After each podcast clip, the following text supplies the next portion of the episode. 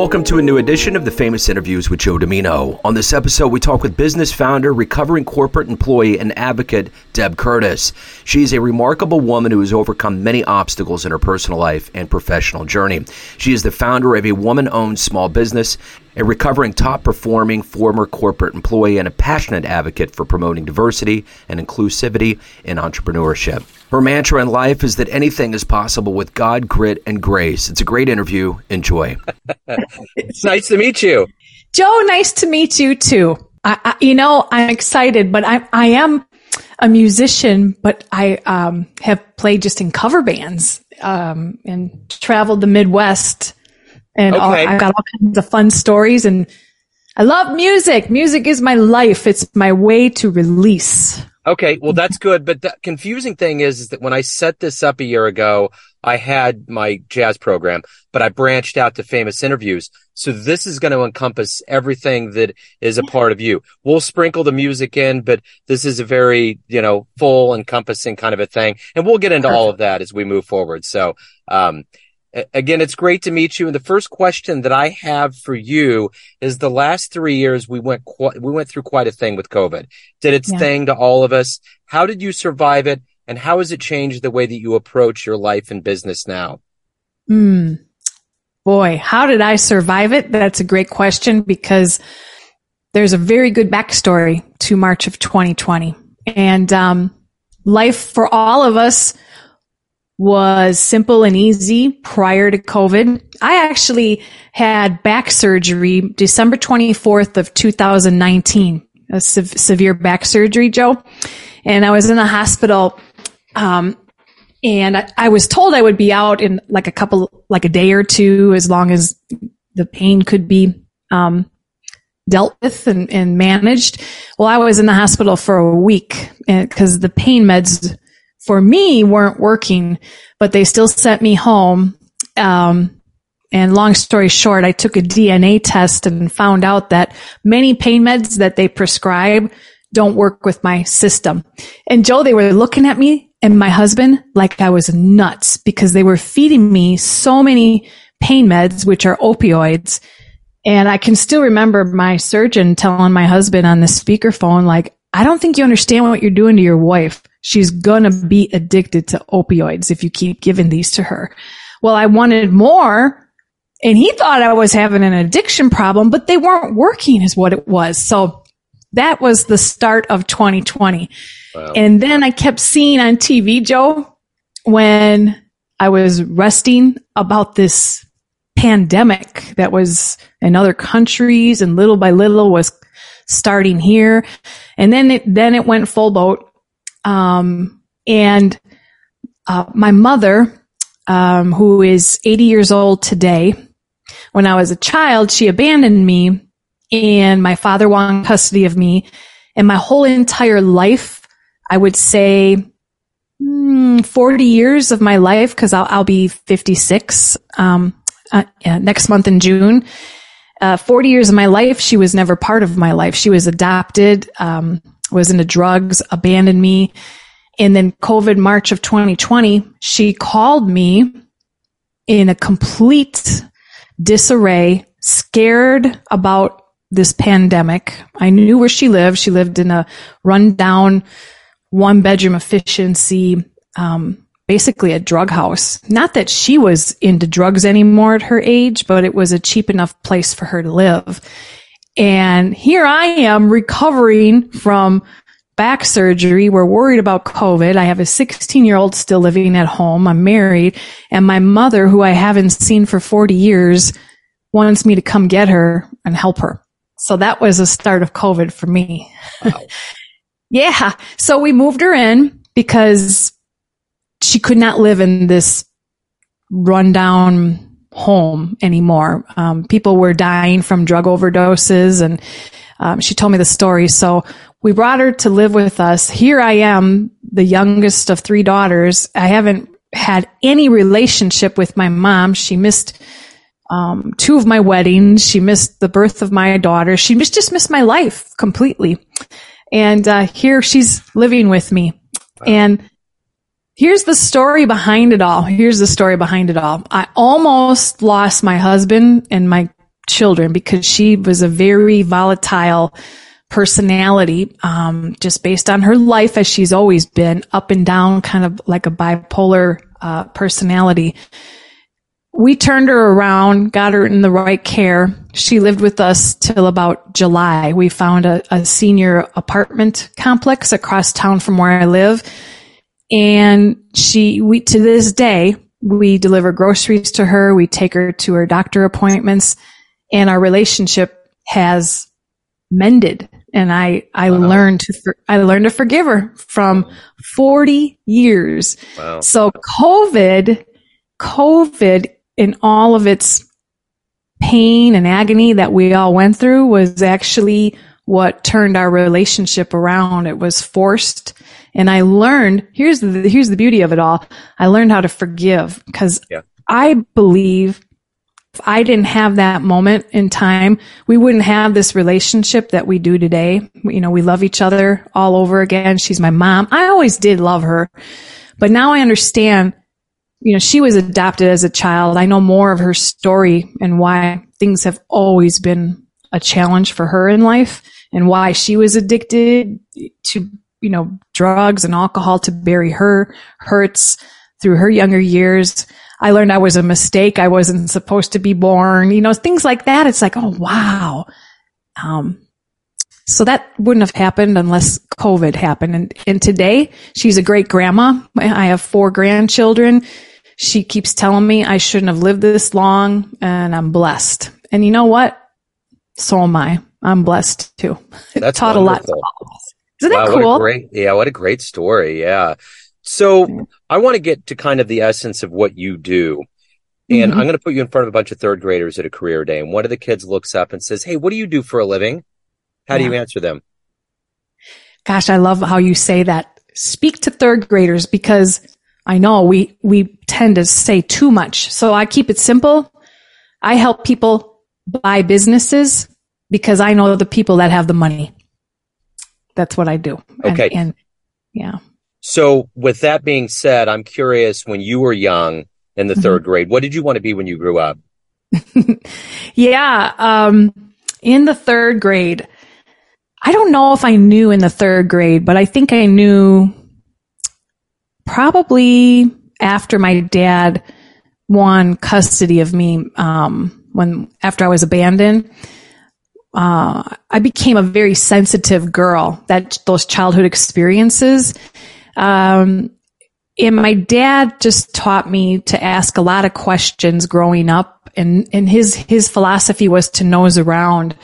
And that kind of, I think that kind of fits with, uh, salespeople. You know, you, you just, you like to have conversations, right? And, um, in, in school, we had to do a lot of fundraising for some of the, Um, groups that I was part of, you know, like the yearbook um, publishing committee. We needed to collect money from small business owners in town, uh, what, whatever it may be, a sport that you were in, any kind of uh, club as that kid in school.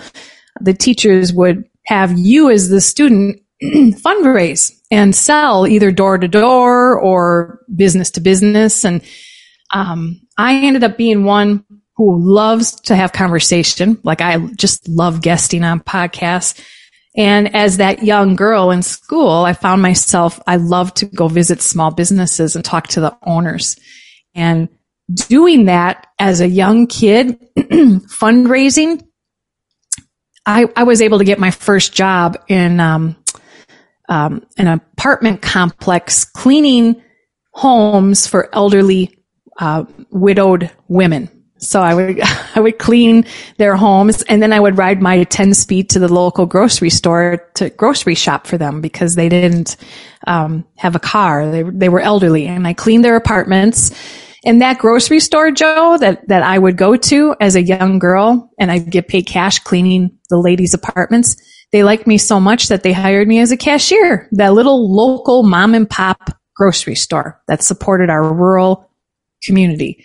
And from there on, I just knew I loved small businesses. I just loved small businesses because I fundraised.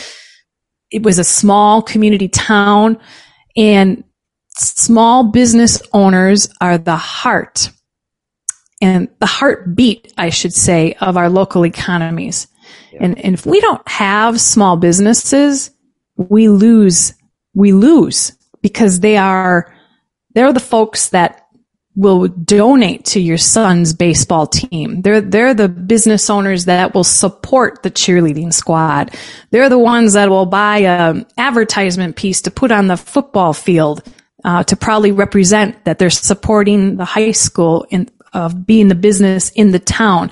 You know, that's just, that's heart. So that's where it really started with my love of small businesses. And, and that took me to my career. And I'll, I'll just pause for a minute if you have another question. I think along this path, you've been really clear about how you got here and the seeds that grew into who you are. But I'm curious who has been, and you probably needed it more than ever, especially with your mom not being around. Who was the hero for you in your life? Oh, my dad. My dad. And he loved to go fishing. I was his fishing partner. And guess who used to take me as a little girl to the local hardware store, to the bait shop, all these mom and pop stores. And guess who did all the talking? I would sit there and just look up at him, Joe, and just, he would just go to town having conversation with the business owners. And I loved it. It was, it, you know, to go get a dozen or two of worms would take us an hour. I'm like, let's go fishing. Come on. But he loved to talk to all the local business owners. So that's my hero. Um, I missed him. I lost him back in um, two thousand eighteen, but he's still with me. And you know what, Joe? Um, prior to him passing, we always would talk on the phone every evening, and he wanted to hear my stories about who I helped acquire a small business. Who, who did I help or who did I help retire and sell their business because I was working with the buyer to purchase finance that business. He wanted to hear the stories because that was what he loved.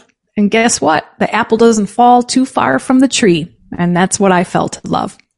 So you clearly your mission and, and your love for small businesses is very evident, but what is the ultimate motivator for you? What has been the motivator to do the work that you do day in and day out? Mm.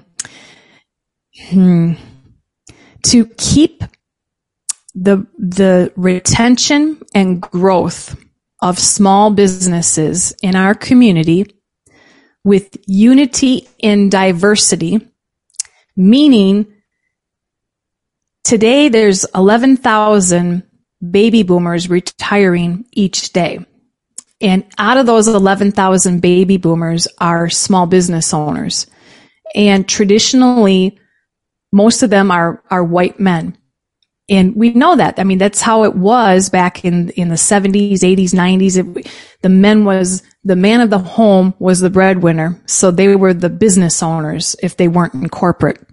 Well, now fast forward all these decades, um, we women are equal in corporate. We're trying to stand up and, and rise above.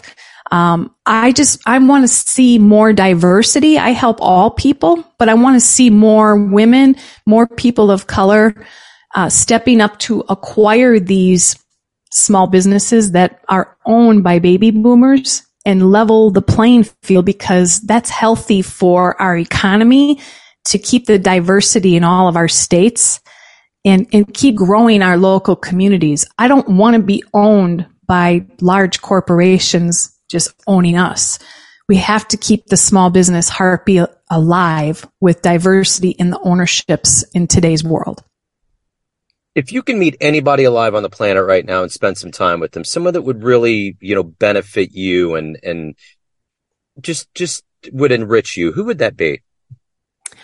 I love Marcus Lamonis. He's based out of Chicago from The Profit. I don't know if anybody ever saw that show. It was M S N B C. Marcus Lamonis is um, a supporter of small businesses, and uh, he had a series called The Profit where he would visit small businesses across the U S, and they were business owners that would call up and tell them a story that, you know, we're, we're struggling in this area and we need some help. And he would go into small businesses and just observe for a couple of weeks and then make a plan of how to turn around that small business. And he believed in his three P's, his three P's as in P as in Paul, P as in Peter. His three P's were people, process, and product. And every episode, you, he would walk you through the before of the small business and talk you through the people, the process, and the product. If one of those three P's was failing, the business overall would fail. And each episode he would talk, you know, sometimes it's the owner getting in their own way. Sometimes, and that's, that's the people, right? Or maybe the owner has a general manager that's pulling the business down, but perhaps the business owner has stepped out of the business to just be absentee and free, but the business is failing. Well, you got to get back in there. Um, processes, that's the other P. He'll observe operations. How do we improve? And then the product. Um, I think a lot of business owners, they will come up with a good idea of a product and it's selling. And then they start to get too involved with this, that, and everything. And, and he tries to zone it all back in. Um, so I would love to sit down with him. Uh, he did have a, um, a contest at one point, and I wanted to apply thinking that that show would continue on. Um, but he would be one I would, I would love to sit down with and just listen to him tell me stories and discuss small businesses and how we keep them alive and thriving in America. So as a recovering corporate employee, I'm curious, do you ever watch The Office? Can you stomach that show? Yeah, I haven't. Here's the deal. I have heard nothing but Uh, good, good feedback on The Office that is funny.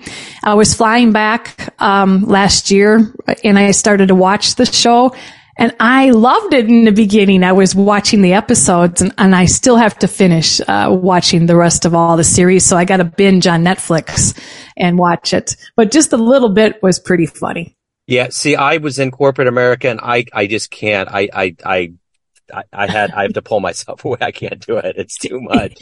My husband doesn't like it. He said, I tried that show and he's like, no, I don't yeah. I just don't. yeah. Once you've been in that environment and you're happy you're out, I think you just got to go on full detox. It's, it's office, it, it's Office Anonymous and you got to just yes. take the pledge. oh, for sure. Oh, you know? yeah. So, you know, you've had quite a journey in life. I mean, just the intro story about re, you know, the, the act of forgiveness and reemerging with your mom and the different incarnations and phoenixes that have come out. What are you the proudest of? What is it that you've done in your life that you just are the proudest of? Yeah, that's, that's easy for me because I prayed for it. Um, when I was that abandoned girl, I missed my daddy. Uh, I was threatened not to let him know what was going on, um, being abandoned. And then, um, later on in life, uh, I, I just wanted to be loved. I just wanted to be loved. And I kept finding the, the love that I thought in the wrong places.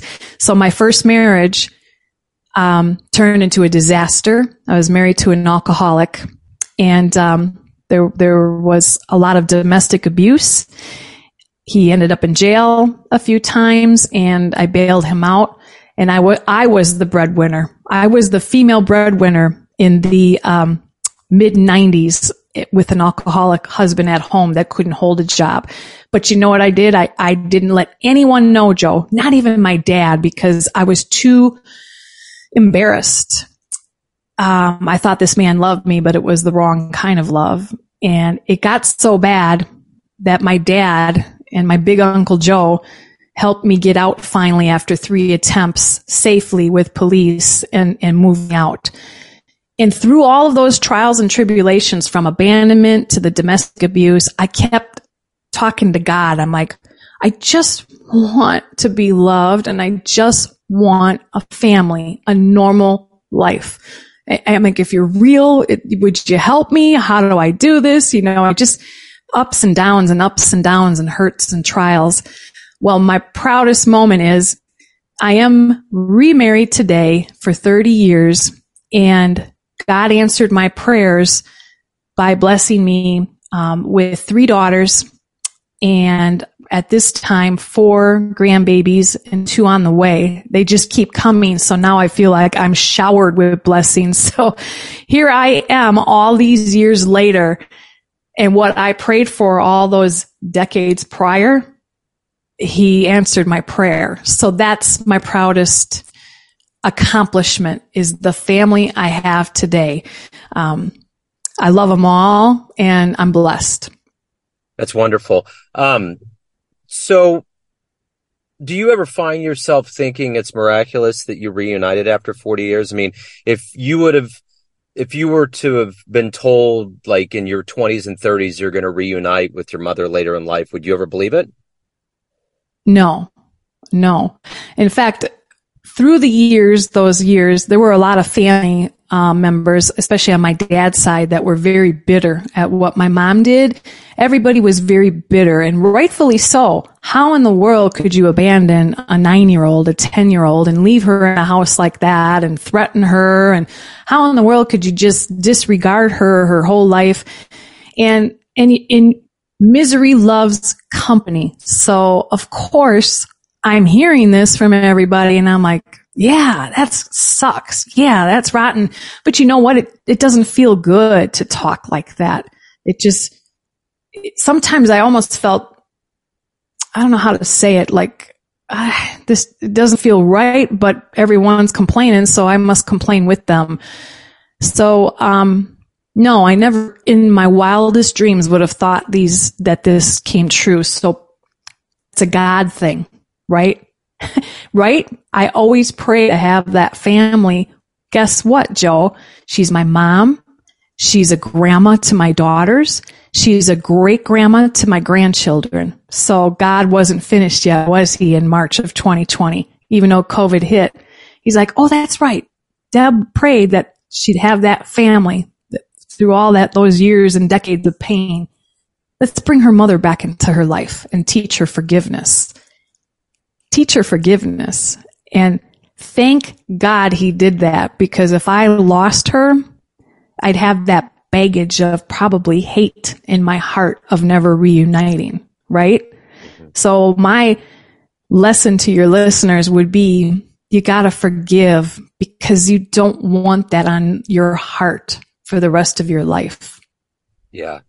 So everyone out there has a perception of you. You have all these different pockets of people that are in your life, family, friends, clients, colleagues, but you are in control. What's your perception of you? Who do you think you are? Mm.